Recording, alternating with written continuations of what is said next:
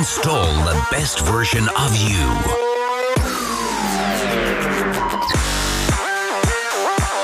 Salutare și bine că m-am regăsit din nou în urechile voastre. În seara asta la Upgrade 100 avem o ediție nouă de Digitalination. Nu sunt singur în studio, l-am alături de mine pe Radu Puchiu, în rol de moderator, colegul meu, și eu, Marian Hurducaș, în rolul de ajutor de moderator.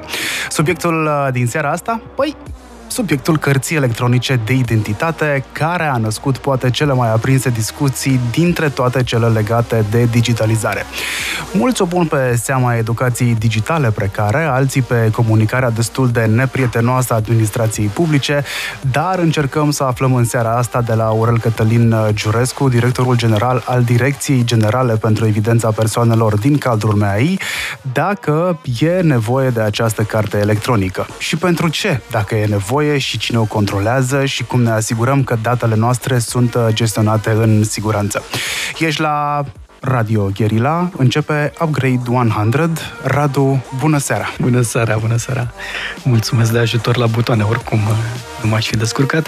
Da, o discuție despre Cartea electronică de identitate.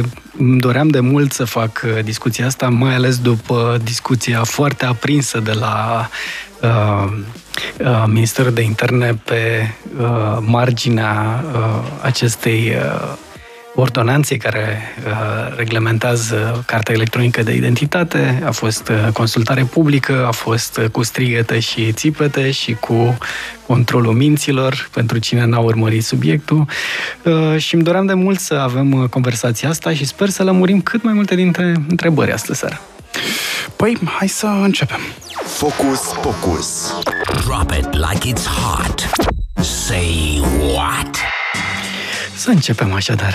Domnul Giulescu, mulțumesc tare mult pentru faptul că ați venit alături de noi, v-ați făcut timp.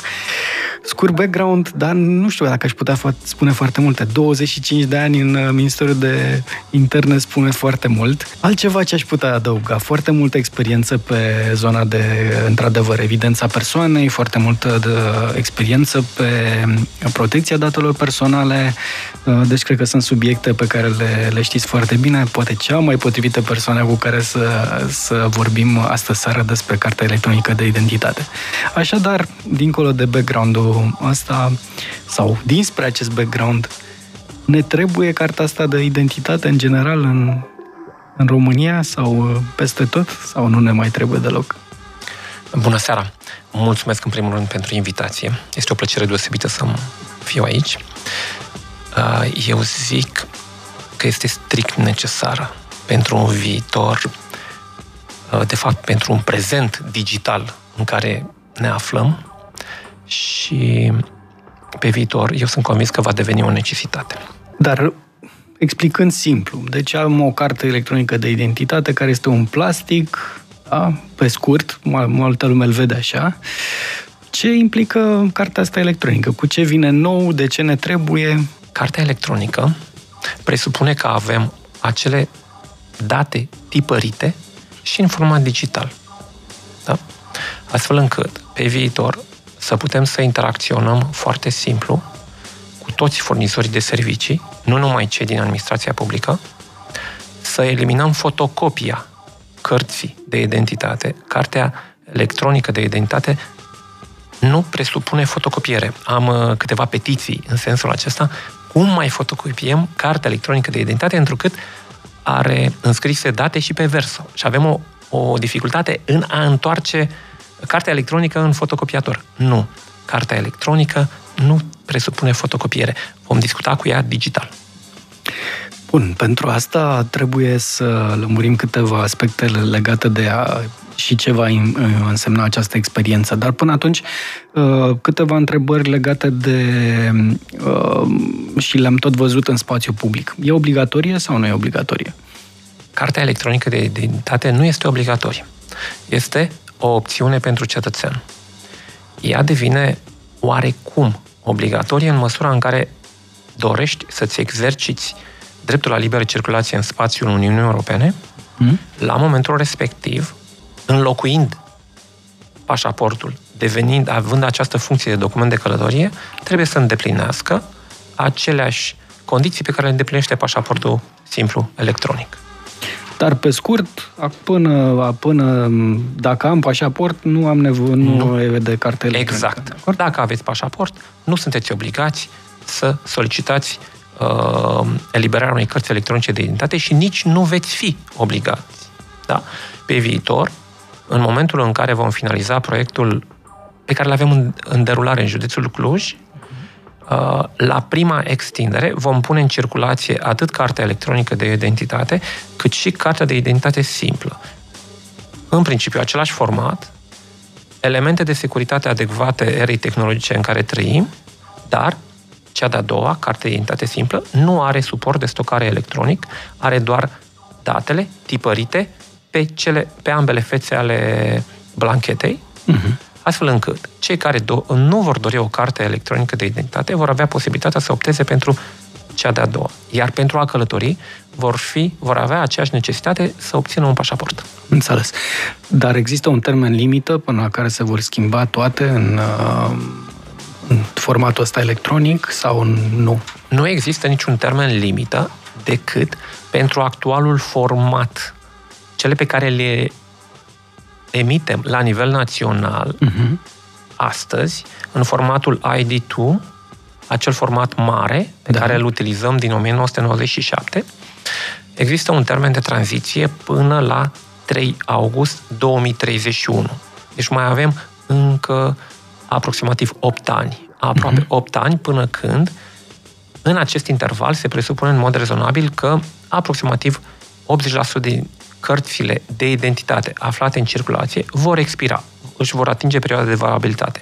Vor mai rămâne, apreciem noi, cam 20% dintre cele aflate în circulație astăzi. În circulație avem undeva la 16 milioane de cărți de identitate. Vor mai rămâne în circulație pentru că au perioadă de valabilitate nelimitată. Da?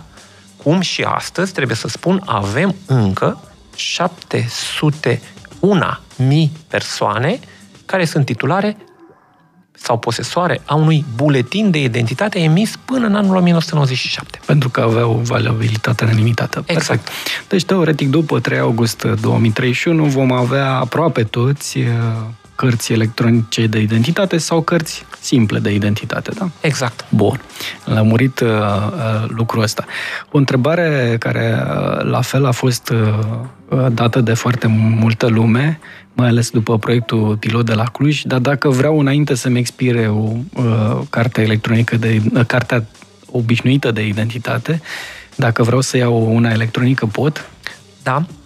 În momentul acesta, cadrul normativ stabilește posibilitatea persoanei să solicite preschimbarea actualului document de identitate în carte electronică de identitate, indiferent de perioada de valabilitate rămasă până la expirarea actualului document de identitate. Și o chestie bună pe care am reținut-o în urma dezbaterii publice, pentru că am fost criticați că n-am reținut, ba da, am reținut una foarte importantă.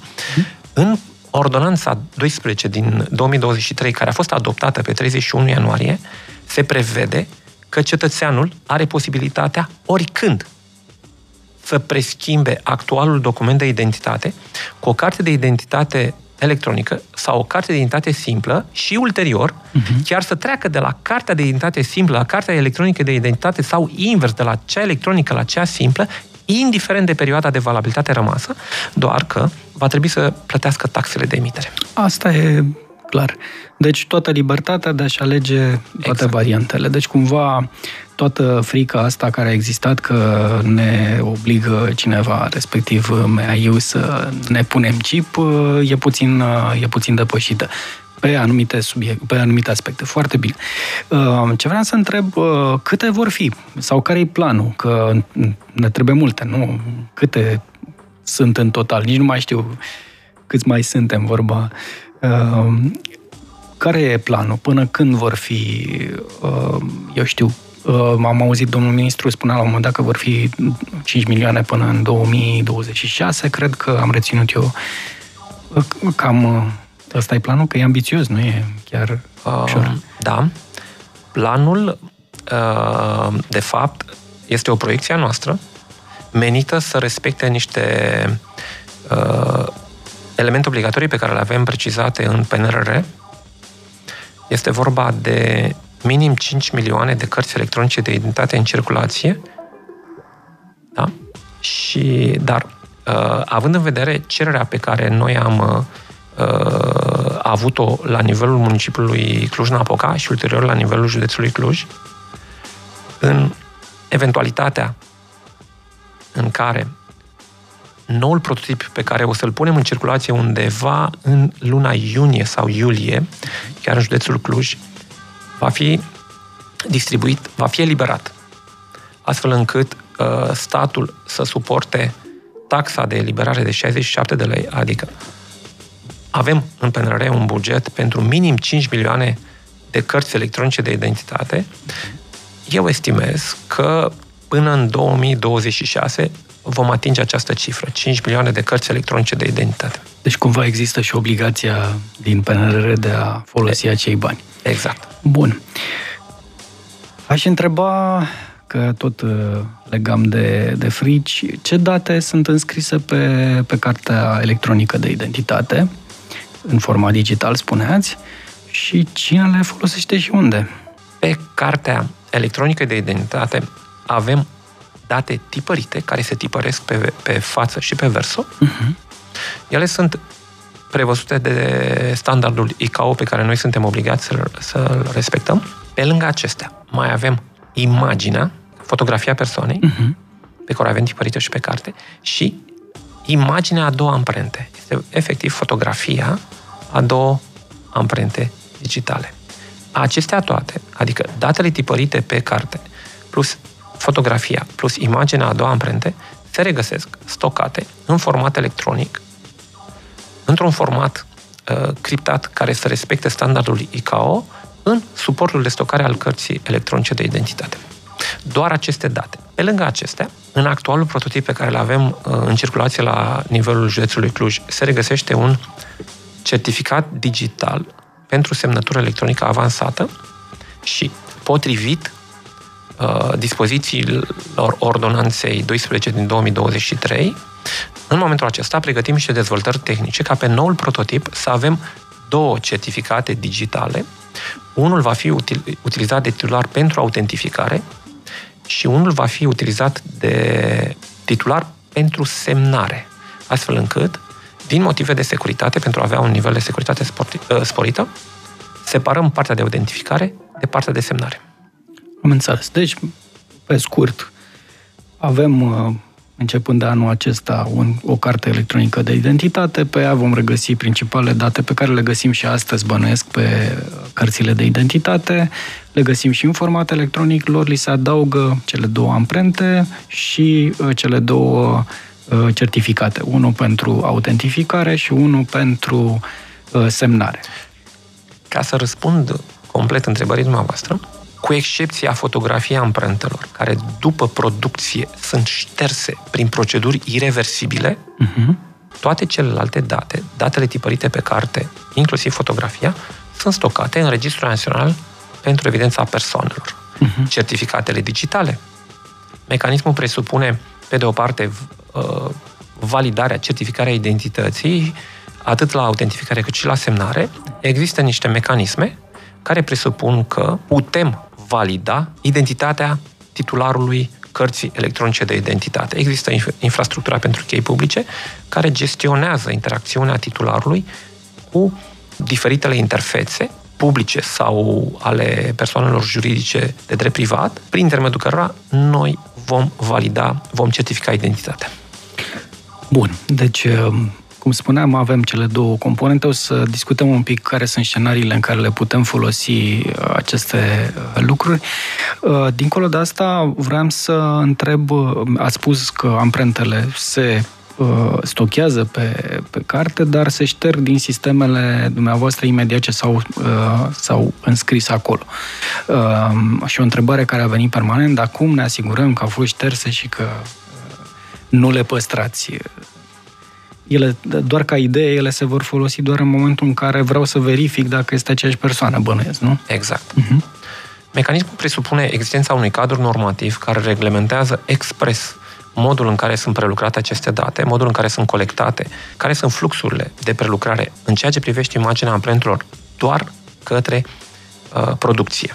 Da?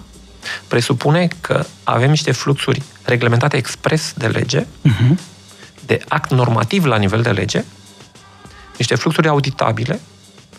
Da? Orice operațiune de prelucrare în sistemele pe care noi le gestionăm presupune generarea de loguri de trasabilitate a prelucrărilor, astfel încât, pe de o parte, suntem obligați prin actul normativ la nivel de lege să procedăm exact cum scrie acolo, adică să producem documentul de identitate, după care informațiile, să le ștergem informațiile respective, imaginea celor două amprente, să le ștergem. Deci, pentru cineva care ar colecta aceste date și le-ar folosi în alt scop, ar reprezenta un abuz de serviciu. Da? Pe de altă parte, vă spuneam de aceste fluxuri care sunt auditabile.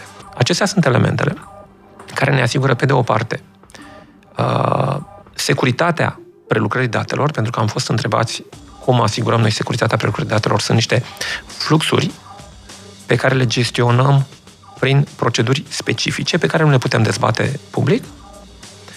Pe de altă parte, ele sunt expres reglementate prin act normativ la nivel de lege. În acest sens, asigurăm pe de o parte protecția datelor cu caracter personal și pe de altă parte securitatea datelor.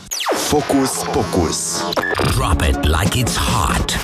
Say what? Am trecut în prima parte peste ce înseamnă cartea electronică, ce are pe ea, ce date conține, cum sunt ele folosite și la ce le folosim. Și cumva vreau să mergem către minutul 2. Am luat cartea electronică de identitate, ce pot face cu ea? Că mare parte din adopția asta vine și din la ce îmi folosește. Că în afară de momentele în care mă oprește cineva și trebuie să mă verifice, nu prea o folosesc altfel decât tot în relația cu statul. La ce o putem folosi? De ce e mai bună? Sau la ce o să fie mai bună? Este o întrebare dificilă pentru mine în momentul acesta, pentru că astăzi, practic, nu avem interfețele în care să utilizăm cartea electronică de identitate la adevărata ei valoare.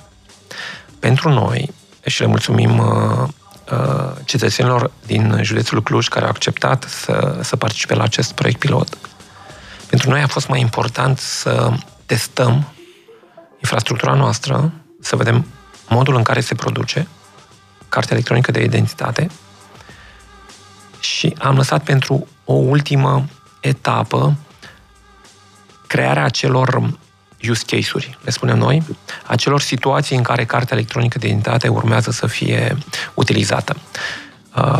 Cel mai important și este asociat cărții electronice de identitate de la prima emitere este utilizarea în raport cu Casa Națională de Asigurări de Sănătate, în sensul în care, pentru a diminua cheltuielile statului, actualul card de sănătate, dacă nu mă înșel, producția lui costă undeva la 2,3 €, deci vom reduce această cheltuială în sarcina statului. Cartea electronică de identitate se presupune în mod rezonabil că înlocuiește Cardul Național de Sănătate. Cetățenii din județul Cluj, posesori de carte electronică de identitate, știu că există dificultăți și le recunoaștem că există niște dificultăți în utilizarea actualei cărți electronice de identitate în ceea ce privește prestarea serviciilor medicale. Le cunoaștem foarte bine și ne angajăm ca până la momentul în care vom începe extinderea la nivel național să reglăm toate aceste probleme. Că văd lucrul ăsta destul de important, adică e un efort uriaș să trecem la acest format, dar trebuie să înțelegem și la ce va folosi el. Cumva, fiind un lucru de bază, mai ales în zona de servicii electronice, practic el este infrastructura minim necesară ca celelalte să se întâmple. Și întrebarea mea merge și către aceste use case-uri de care vorbeai, de situații în care putem să-l folosim. Practic, doar ca idee de utilizator. Mă voi duce la un ghișeu, să zicem, să-mi plătesc taxele locale, de exemplu, și în loc să dau buletinul sau cartea de identitate actuală, o să o dau pe cea electronică. Acolo ce poate să facă lucrătorul respectiv? Cum verifică că eu sunt în afară de asta. Avem două etape, aș putea să spun. Da. Actualul prototip pe care îl avem în circulație la nivelul județului Cluj are niște funcții limitate, în sensul în care datele sunt stocate atât pe interfață contactless, cât și pe interfață contact, dar sunt complet separate. În momentul acesta, pe prototipul de la Cluj, prestarea anumitor servicii s-ar putea face doar prin interfața contact, adică cardul trebuie introdus într-un cititor și în spate dezvoltăm o infrastructură. În momentul acesta trebuie să recunosc că nu am permis accesul nimănui. Nu există vreo autoritate publică care să aibă, vreo autoritate publică sau vreo persoană juridică de drept privat care să aibă acces la rolurile acestea. Încă le testăm noi intern.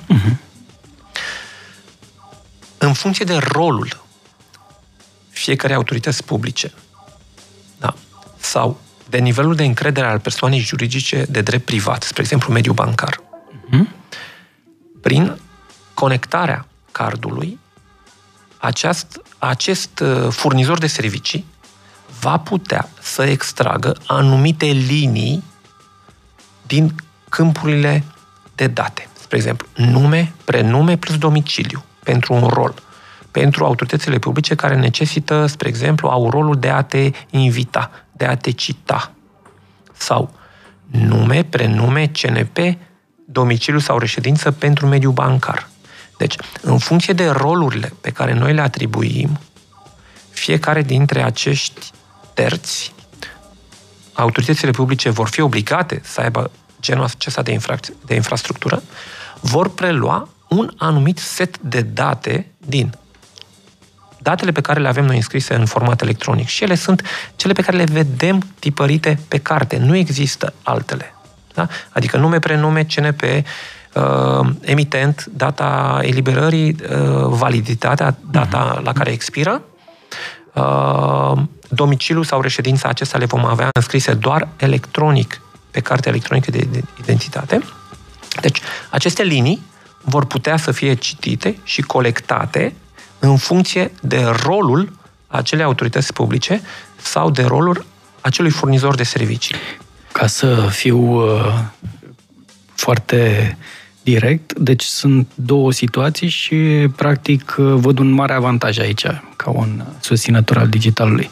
Dacă mă duc la ghișeu, practic lucrătorul de acolo vede toate datele înscrise. Exact. Dacă mă autentific online sau dacă această interacțiune e online, atunci respectiva instituție nu va putea lua de pe carte cât acele date la care teoretic are voie.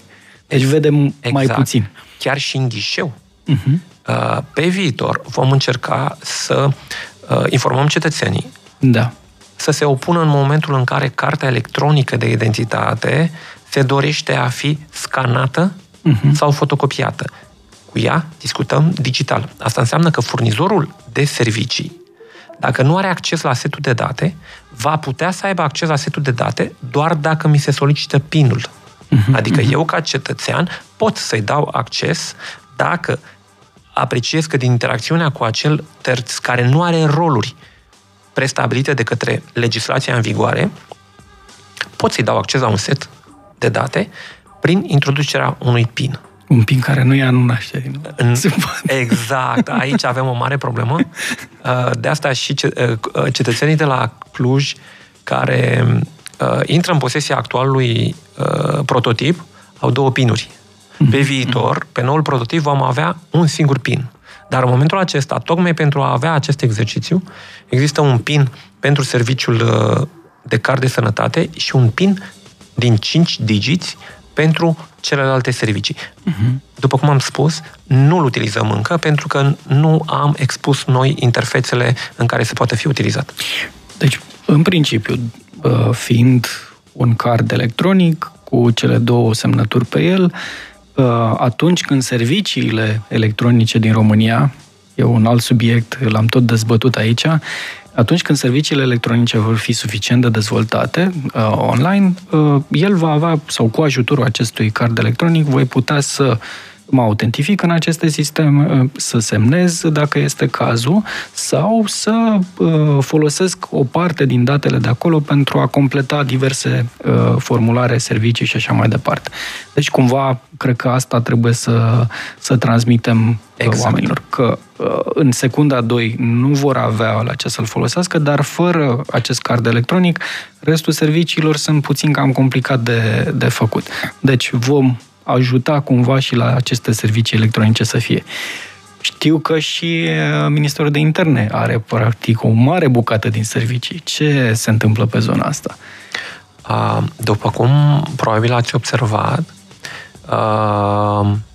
expunem colegii mei de la Minister, împreună cu colegii de la Inspectoratul General al Poliției Române, expun serviciul de cazier online. A existat o colaborare împreună cu Ministerul Digitalizării, da? Și în momentul acesta se expune acest serviciu online. Este doar un prim pas, pentru că împreună cu colegii de la Minister, de fapt, colegii de la Minister dezvoltă o interfață a Ministerului Afacerilor Interne. În momentul acesta îl avem accesibil doar pentru acest serviciu cazier judiciar. Este vorba de hub-ul de servicii al MAI-ului, de care se ocupă colegii mei de la Minister, de la Direcția Generală de Comunicație și Tehnologia Informației. Noi suntem doar parteneri în cadrul acestui mega proiect al Ministerului. Eu sunt convins că vor fi, în afară de acest serviciu care este deja accesibil din luna februarie, începând din vară vor fi expuse mai multe servicii. Și noi, în toamnă, vom expune niște servicii legate de starea civilă. Deci starea civilă din toamnă, accesibilă. În principiu, din toamnă. În toamnă noi apreciem că vom fi pregătiți pentru acea formulă beta în care să testăm anumite servicii accesibile direct cetățeanului. Prin care ar fi asta, ca exemplu? Nașterea? La nivel de... v-aș putea spune ce nu poate fi accesibil. Okay. Oficierea căsătoriei. Pentru că este, este o procedură... Ar fi bine să fie fizică încă, nu? Expres, reglementată de lege și consimțământul trebuie să fie preluat de ofițerul de stare civilă. Deci, oficierea căsătoriei, deci, sigur nu, doar că... Să transmitem un mesaj clar, fără căsătorii virtuale nu putem încă, nu? Exact. Vom putea să depunem documentele pentru oficierea căsătoriei în mediul online. Da? Adică printr-o cerere depusă online, cu respectarea termenului de minim 10 zile prevăzut de lege, vom putea să facem. Dar declararea nașterii, cererea pentru oficierea căsătoriei, orice alt serviciu de stare civilă, noi am făcut un inventar de aproximativ 17 servicii principale, independente, la care se adaugă altele în funcție de complexitate. Ca să vă faceți o idee, ca să creăm noul sistem informatic integrat pentru emiterea actelor de stare civilă, am identificat împreună cu colegii care se ocupă de implementare, există un contract finanțat european în sensul acesta, 206 use case-uri de înregistrare a nașterii. Spunea cineva foarte plastic că te poți naște în 206 ori. Da, feluri. Da, scuze. Da. Există 206 use case-uri de înregistrare a nașterii. Cred că asta ar fi frumos de pus undeva. Am eu o curiozitate. Te rog. Cel puțin 2 dintre ele diferite. Aveți un exemplu? 2? Unele foarte, foarte diferite? Da. Adopția presupune, un anumit tip de adopție presupune întocmirea unui nou act de naștere. Am înțeles, da? Are sens. Și avem 2 diferite. Există situații în care, o situație foarte comună în care toată lumea este de acord cu înregistrarea copilului și situații mai puțin comune în care unul dintre, cel puțin unul dintre participanți nu este de acord cu înregistrarea sau se opune. Copilul trebuie înregistrat. Mă înțelegeți? Există foarte multe situații. Noi am identificat 206 situații distincte. Dacă tot am luat calea microfonului, mi-amintesc că acum vreo 5 luni am avut o emisiune cu Sabin Sârmaș, înainte de... Ce se întâmpla atunci în București, Radu? Marele eveniment... Așa este. IDU. Exact, PP. Conferința Uniunii Internaționale de Telecomunicații.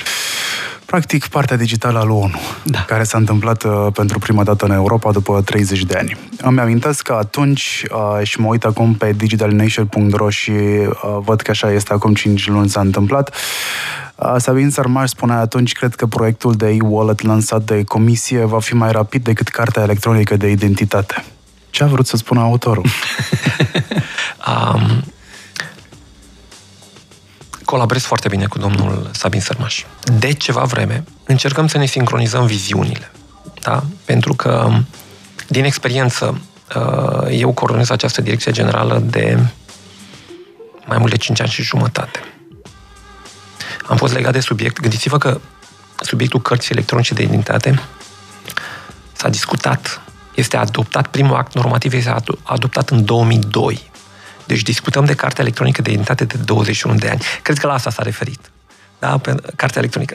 Doar că în acest moment Cartea electronică de identitate este într-o etapă atât de avansată și prin raportare la Digital Wallet, despre care trebuie să spun că am foarte puține informații și asta ar trebui să dea de gândit altora. De ce eu, din poziția în care sunt, m-am asigurat că și colegii mei de la minister știu tot atât de puține ca mine și aici ar trebui să dea de gândit altora.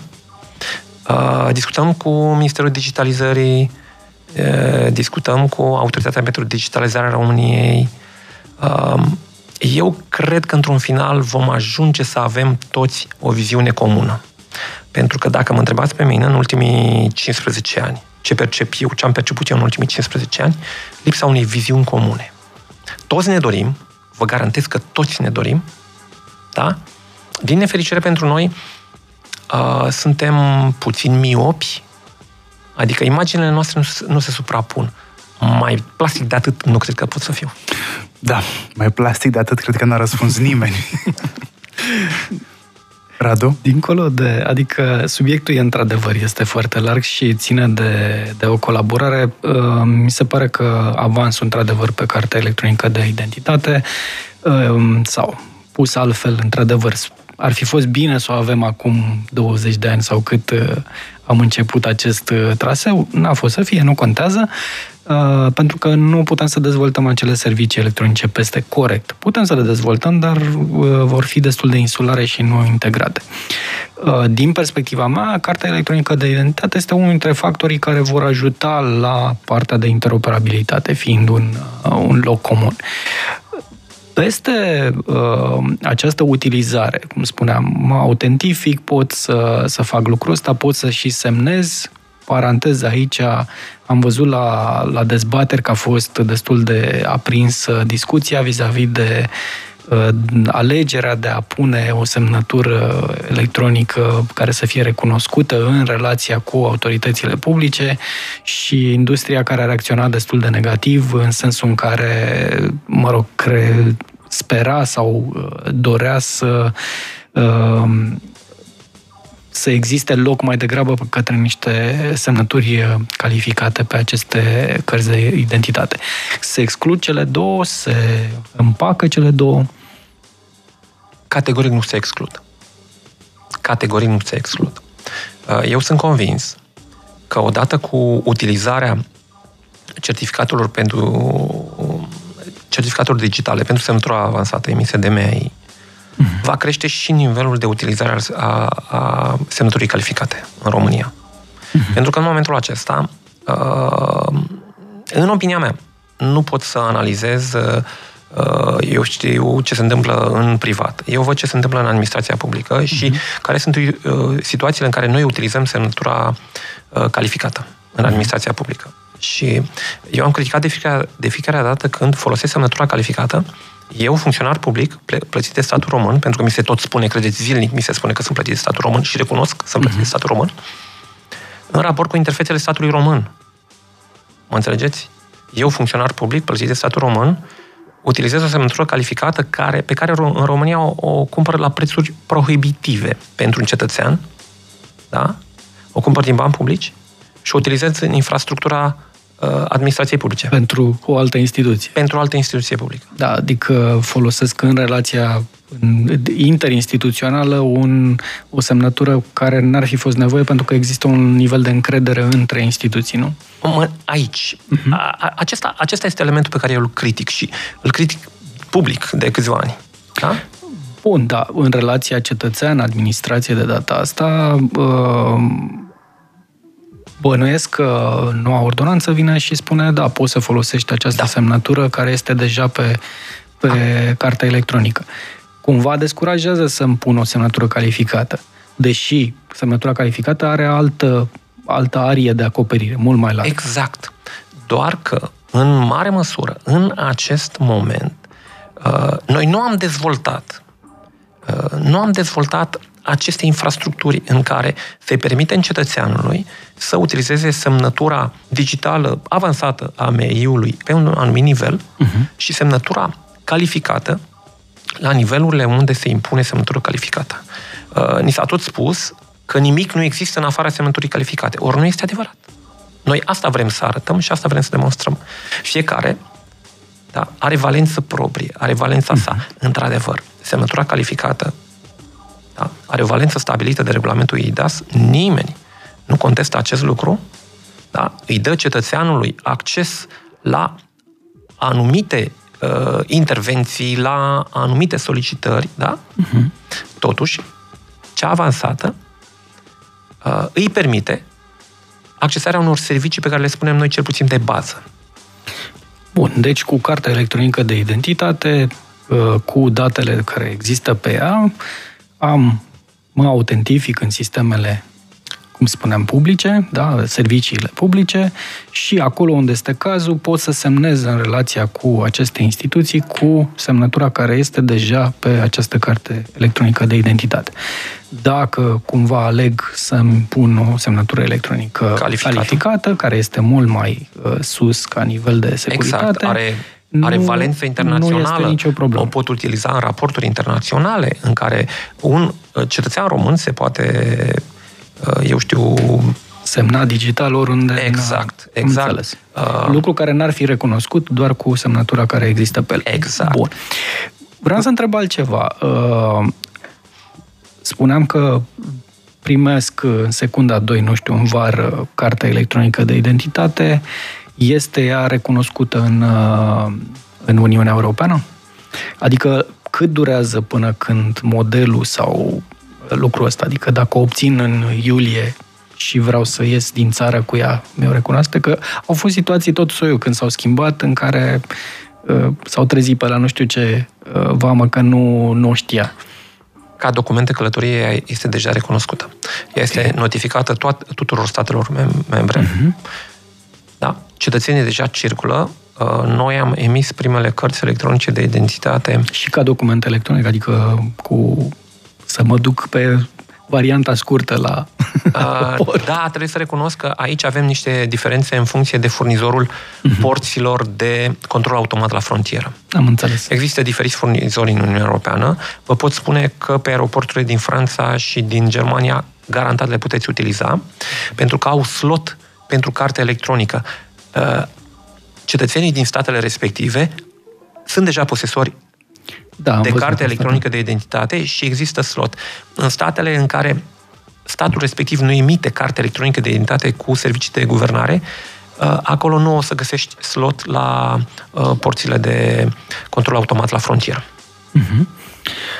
Bun, mă întorc la un lucru care poate părea tehnic, dar e important în economia serviciilor digitale. Dacă tot este un mediu de stocare, pot să pun și alte lucruri pe aceste medii de stocare. Care va fi procedura? Nu știu, o altă semnătură. Sau să adaug niște date, nu știu, grupa sanguină, dau un exemplu. Sau mai știu eu ce vreau să-mi pun pe acea carte electronică. Se poate face? Răspunsul generic pe care eu îl spun, unul, ca o interdicție, este nu. Din motive de securitate și din motive plecate de la proiectarea acestui prototip. În momentul în care am început să discutăm de carte electronică de identitate, toate instituțiile publice au vrut să pună ceva pe cartea respectivă, astfel încât spațiul de stocare n-ar fi ajuns niciodată. La nivel de principiu, nu. Totuși, cartea electronică de identitate, chiar și prototipul pe care îl avem în circulație la nivelul județului Cluj, respectă niște standarde internaționale. Spre exemplu, respectă standardul eHealth.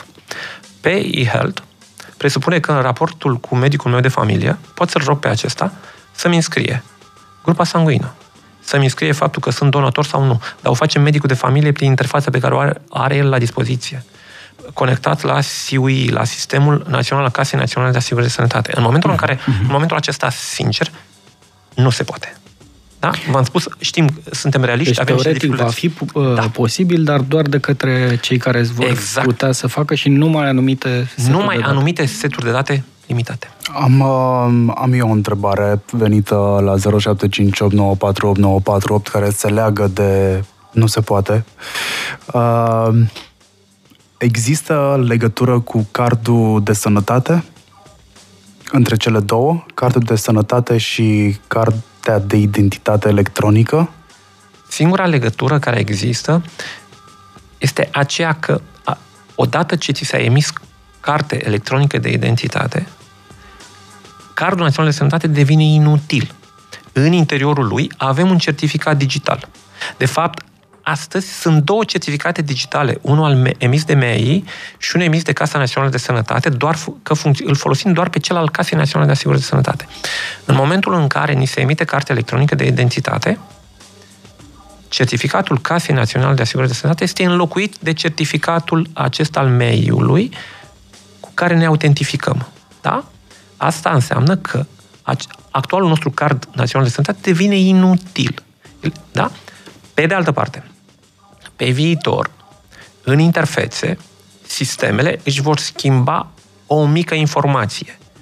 Spre exemplu, titularului de card național de sănătate i s-a emis carte electronică de identitate. În momentul respectiv, se invalidează cardul național de asigurări de sănătate. Se invalidează. Astfel încât să-i permită titularului să utilizeze cartea electronică de identitate, astfel încât să se poată autentifica. În momentul acesta, vă spuneam, nu. Am anulat această funcție pentru că sunt ceva probleme în interacțiunea cu SIU-ul. Upgrade 100. Ajunsesem la zona că va înlocui cardul electronic, cardul de sănătate. Practic, din perspectiva autentificării, adică să vadă că eu sunt acea persoană, cardul de sănătate devine inutil. Dar doar ca întrebare și ca curiozitate, există diferențe de securitate între cele două? Adică există niște lucruri care, să zicem, prin absurd, dacă aș pune... dacă aș albi cardul de sănătate și cartea electronică de identitate, ele ar fi echivalente din perspectiva securității? Adică vine cu ceva în plus cartea electronică de identitate față de... Da, cu siguranță. În ceea ce privește blancheta, la nivel de blanchete, în momentul acesta există niște similarități în ceea ce privește partiționarea partițiilor pentru e-health. Da? Astfel încât să poată fi citite cărțile electronice de identitate, să poată fi citite și cu cititoarele medicului de familie. Am înțeles. Da? Okay. Deci, și teoretic... pentru rolurile. Pe viitor se va păstra o structură similară. De ce spun pe viitor? Astăzi, și anunț public, avem și o evoluție. Și în experiența mea de 25 de ani în MAI, pot să anunț și faptul că am avut o licitație unde n-am avut nicio contestație pentru noile chipuri. Astăzi pot să anunț că urmează să fie semnat acordul cadru pentru livrarea a 9 milioane de chipuri cu o nouă interfață, de fapt interfață contact și contactless, dual interface,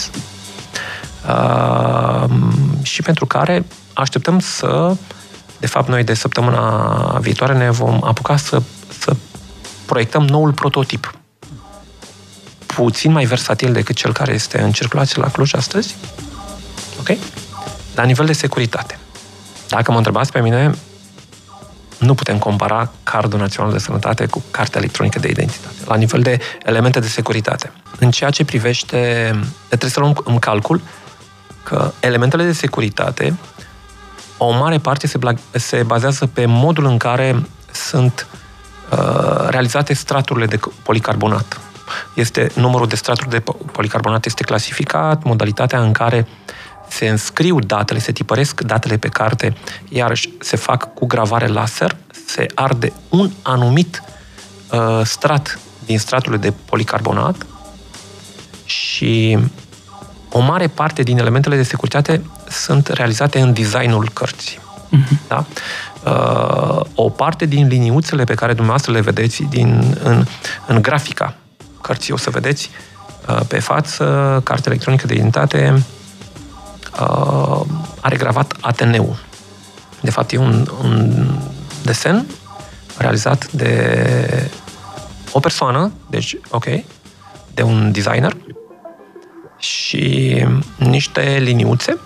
Acele liniuțe, o parte dintre ele, sunt niște versuri din strofe de Eminescu, unde avem niște litere, care uneori sunt dublate, alteori lipsesc, tocmai pentru a asigura un nivel de securitate. Doar că aceste elemente se văd la microscop.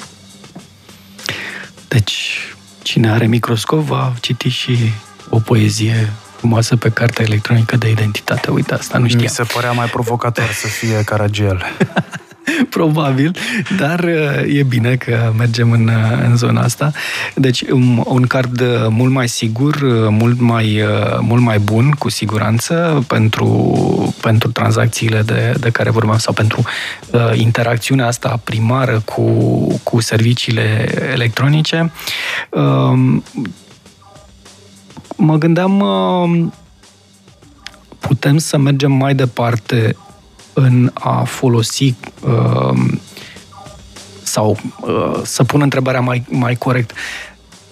MAI se gândește să deschidă infrastructura asta de verificare către oricine sau către cine poate să facă lucrul ăsta și care va fi metoda. Adică va documenta lucrul ăsta. Dacă mă voi duce la bancă, da, exemplu, cu cardul electronic, va putea banca sau pe aplicația ei online va putea să mă verifice? Cadrul normativ stabilește că este obligatoriu pentru instituțiile publice. Ok. Da? Dar vorbim de o infrastructură de chei publice. Uh-huh. Accesul va fi deschis oricărui terț care dorește să furnizeze servicii bazate pe accesul pe cartea electronică de identitate. O întrebare puțin colaterală, că e clar că în relația cu autoritățile pot, e clar că dacă mă duc pe aplicația băncii să verifice datele mele, se poate. Dar dacă, nu știu, un magazin online vrea și spune, uite, nu ai nevoie să-ți creezi un nou cont, îl folosești pe cel care l-ai deja pe cartea ca să te autentifici, există acest open... Da. Eu apreciez că din vară, la începutul verii, vom începe o serie de discuții, de conferințe cu mediul IT interesat în interacțiunea cu cartea electronică de identitate, pentru că atunci se presupune în mod rezonabil că noi vom fi terminat anumite dezvoltări la care lucrăm în momentul acesta. Mai avem de definitivat niște specificații tehnice, vă spuneam, vom avea un nou prototip, vom avea un chip mai versatil, cu o viteză de scriere și de citire mai mari decât cele pe care le avem în prototipul de la Cluj, astfel încât vom avea niște discuții. Știu că va fi cald în vară, dar vor fi niște discuții foarte atente și foarte încinse. Perfect. Marian, ce zice Google? Google wants to know. Bun, hai să vedem ce avem pe meniu. Carte electronică de identitate obligatorie. Este sau nu este obligatorie?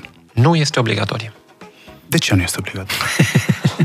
Nu este obligatorie, cetățeanul având opțiunea, putând să opteze între carte electronică de identitate și carte de identitate simplă. Carte electronică de identitate, cost. Costul cărții, în momentul acesta, pentru prototipul pe care îl emitem la Cluj, costul este de 67 de lei pentru cartea electronică de identitate și pentru cartea de identitate simplă, pe care încă nu am pus-o în circulație, costul va fi de 28 de lei. Bun. Carte de identitate electronică versus carte de identitate normală. La nivel de elemente de securitate. Incomparabile. Deci, actualul document, modelul 1997, pe care încă le emitem la nivel național, este confecționat cu tehnologie existentă în anii 90. Este vorba de o hârtie plastifiată pe care noi tipărim, după care laminăm, da, cu o folie de plastic, în care sunt inserate niște elemente de securitate. Astfel încât elementele de securitate sunt cuprinse în mare măsură între aceste straturi. Da? Ori, cartea electronică de identitate are elemente de securitate în ceea ce privește suportul de stocare. Avem un regulament al Uniunii Europene 1157 din 2019 care ne obligă să respectăm niște standarde de securitate în ceea ce privește suportul de stocare. Pe de altă parte, marea parte a elementelor de securitate ale documentului sunt atât în ceea ce privește designul cărții, straturile de policarbonat și am uitat să spun vopselurile utilizate. O să le dezbatem public. O parte dintre aceste folosim vopseluri, sunt folosite vopseluri. Compania Națională de Imprimare Națională, producătorul blanchetei, pentru că dânsii au și creat acest designul acestui prototip, utilizează niște cerneluri cu variabile în funcție de lumină, în funcție de modul în care cade lumina, în funcție de cum o privim. Există niște zone și o să le dezbatem public. Astea sunt elementele principale pe care orice cetățean le are la îndemână pentru a verifica cu ochiul liber validitatea unui astfel de document. Și mai avem un alt element. Avem niște... În procesul de laminare al cărții, în momentul în care se presează, pe versul documentului există un portativ care este palpabil, este în relief și este palpabil. În acel portativ o să găsim melodia primelor două versuri din imnul național. Cei care pot să citească un portativ ar putea să aibă această posibilitate, doar că documentul trebuie ținut într-un anumit unghi ca să descifreze acel portativ. Bun, deci mult mai sigur de la nivel de plastic, producție, până la nivel de elemente de digital. Carte de identitate electronică, dimensiuni. Ne-am jucat cu niște specimene, nu cred că sunt mai mari decât permisul de conducere. Standardul este același, da? Este vorba de standardul permisului de conducere, cardului bancar. Există un standard internațional pe care noi îl respectăm perfect. Bun. Și apoi am carte electronică de identitate București, Iași, Cluj-Napoca și așa mai departe. Adică oamenii caută să-și facă cărți de identitate în localitățile lor. Și mai am una interesantă pe care am găsit-o printre ultimele, nu este cea mai căutată. Deci, carte de identitate electronică și pașaport electronic. Care este similitudinea sau care este diferența? În spațiul Uniunii Europene, atât o directivă a Uniunii Europene, cât sunt și niște regulamente, în ceea ce privește controlul la frontierele externe, dar și legislația română stabilește opțiunea cetățeanului în a călători cu pașaportul sau cu cartea electronică de identitate, cartea electronică de identitate fiind o necesitate ca urmare a acestui regulament 1157 din 2019. În acest sens, actualele documente de identitate, cărțile de identitate pe care noi astăzi le emitem în format 1997, toate au termen de expirare 3 august 2031, astfel încât după 2 august 2021, exact 10 ani, în termenul de 10 ani de tranziție, să nu mai avem niciun document emis în acest interval care să depășească 3 august 2031. Alte întrebări relevante de pe Google pe care le caută oamenii nu avem. Upgrade Upgrade 100. Find us on Facebook, Instagram, LinkedIn and YouTube. Revenim la programul obișnuit. După ce am aflat ce vrea Google să știe, Radu, mă mai lași să adresez o întrebare care a venit pe WhatsApp. Sigur. Întrebare simplă, cu răspuns da sau nu. Se poate clona cartea electronică de identitate? Nu. Dar se poate trage la Xerox. Greu. Deci nu, e sigură din punctul ăsta de vedere. Da, păcat că nu se poate clona. Glumesc. A fost o industrie de clonat cărți. Bun, mă întorc un puțin pe final, că suntem pe finalul emisiunii, mă întorc puțin la utilizarea ei în sine și cred că va fi mare nevoie de cartea electronică de identitate în verificarea identității la distanță, cumva. Cam care ar fi procedura în sensul ăsta? Adică, pentru cei care ne ascultă, nu știu, există o bancă, dau un exemplu, la care vreau să-mi deschid cont. Fără să mă prezint, pot să folosesc verificarea la distanță, cred că unii deja o folosesc chiar și pe... Va putea fi posibilă, va exista interfața între cele două, cum se va face lucrul ăsta? Este obligatorie o legătură între interfața băncii și infrastructura noastră. Deci, în momentul acesta nu este posibil. Dar pe viitor, în momentul în care noi vom finaliza proiectarea noului prototip, vom comunica aceste specificații tehnice, astfel încât orice furnizor de servicii să aibă posibilitatea să-și facă niște mici update-uri sau să-și dezvolte interfețe în măsura în care acestea nu există, astfel încât să poată interacționa cu infrastructura noastră de chei publice. O întrebare de la public este dacă se pot pune bani pe cartea electronică de identitate. Evident, eventual să-i pună statul, dacă se poate. Dar mă aștept să aud de fraude cu datele de pe cartea de identitate ca să-ți trimit banii de pe, sau pentru produsul pe care vrei să-l vinzi. Plătește cu cardul de electronic de identitate, nu? Pentru viitor, prestațiile realizate de instituții publice vor putea fi legate, deci nu este obligatoriu. Vă spuneam că încă mai avem 701.000 de buletine de identitate în circulație. Nu ne-am propus să preschimbăm aceste buletine de identitate, să fie foarte clar. Da? Ok? Deci nu acela este targetul nostru. Dar prestațiile sociale, un anumit tip de prestații financiare, vor putea fi legate de cartea electronică de identitate. Astfel încât cetățeanul să aibă acces la... Eu am rămas impresionat de câte moduri te poți naște, am reținut asta și chiar mi-aduceam aminte de o intervenție toată noastră de părinți care nu au carte de identitate și trebuie să înscrie copilul. Și asta este o altă situație. Pe această notă sper că am răspuns la majoritatea întrebărilor. Nu știu dacă mai sunt, eu am tot preluat pe parcurs.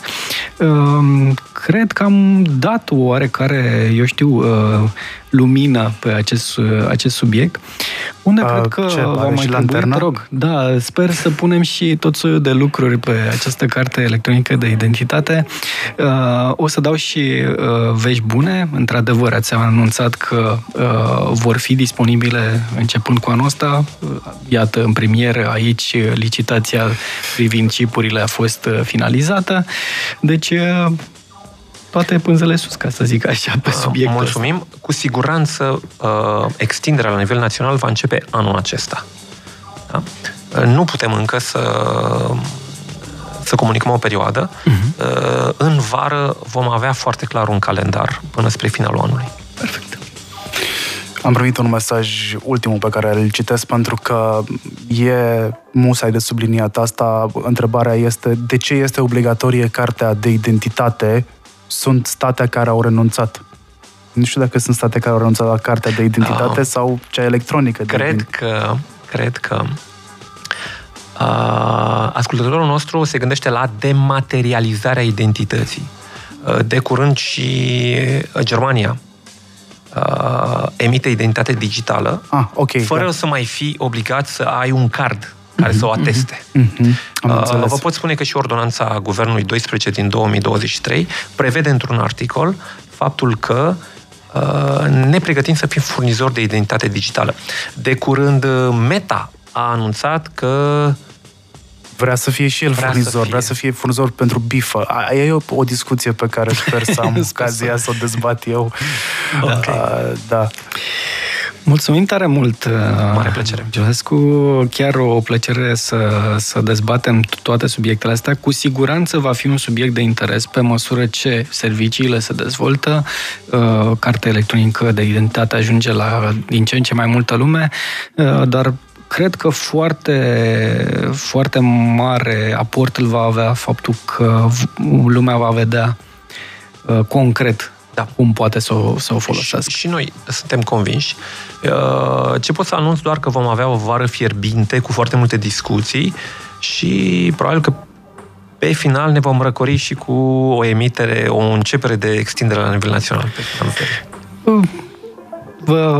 Fac cererea de pe acum pentru cartea electronică de identitate, nu am o problemă. Eu pot să o fac acum, adică pot să o dau pe a mea ca să-mi dați alta la schimb, că mă chinui cu ea. Adică... Doar dacă vă stabiliți domiciliul în județul Cluj, în orice localitate din județul Cluj. S-am plecat din Cluj. Adică asta nu e un argument de cumpărare a Clujului, că e carte de identitate acolo. Eu le aștept pe cele bune din vară, nu astea de la Cluj, care sunt vechi. Da, mulțumim tare, tare mult. Mare plăcere. Sper să ne revedem curând și să ne auzim curând pe aceste subiecte legate de serviciile pe care mai le dezvoltă. Sper să ne vedem pe subiectele astea. Eu cred că sunt de interes. Noi le tot atragem la atenția asupra lor la această serie pe care am început-o anul trecut cu Digitalination și iată un nou episod acum. Sper că ne vom vedea curând și auzi curând cu ascultătorii și pe alte subiecte legate de digitalizare, de starea digitalizării în România, dar cred că eu plec puțin mai optimist după întâlnirea de astăzi, pentru că practic o mare lipsă a identității în mediul acesta electronic, iată că este pe cale să fie rezolvată. Mă bucur, sper să facem niște scheme și cum să-mi controlați mintea la un moment dat, cu ajutorul cărții, dar până acolo... A făcut asta deja Gutenberg când a inventat... Da. Probabil o să discutăm o emisiune întreagă despre cum afectează 5G-ul cartea electronică de identitate, ce interferențe se nasc, dar într-o altă zi. Înainte să ne luăm la revedere, vreau să vă spun că pe iqdigital.ro continuăm să publicăm materiale foarte folositoare pentru segmentul de digitalizare și transformare digitală, pentru că suntem în emisiunea aferentă digitalizării. Și dacă veți intra acum, veți afla tot ce trebuie să știți despre finanțarea digitalizării IMM-urilor prin fondurile de 347,5 milioane de euro via PNRR, pentru că începând din 15 februarie până în 30 iunie pot fi depuse proiectele pentru banii ăștia, bani puși la bătaie prin PNRR pentru digitalizarea firmelor mici și mijlocii, non-IT, de subliniat aici, din România. Am lansat cu acest prilej un nou format complex, Hybrid Media IQDigital Update, unde am invitat oficialități ale statului și câteva cunoscute startup-uri tech, la care am adăugat și expertiza unor playeri consacrați precum BCR, care este și partener pentru Upgrade 100, și Microsoft. Recomand iqdigital.ro, mai ales dacă sunteți antreprenori și mai ales dacă vreți să convingeți antreprenorul din viața voastră să facă transformare digitală în propriul IMM. Marian Hurducaș sunt eu, Radu alături de mine va mai veni cu siguranță, pentru că va mai fi și alte ediții de Digitalination. Mulțumim invitatului nostru, Aurel Cătălin Giulescu, directorul general al Direcției Generale pentru Evidența Persoanelor din cadrul MAI. Și dacă mai aveți voi întrebări despre cartea electronică de identitate, nu dați un Google, întrebați persoanele care se ocupă de asta. Dați-ne nouă întrebări și le dăm mai departe și promitem că răspundem eventual și într-un articol, dacă sunt suficient de multe și de relevante. O seară bună vă doresc și mulțumiri că ați stat alături de noi și că ne-ați și ținut de urât cu întrebări bune. Upgrade 100. Shutting down the system.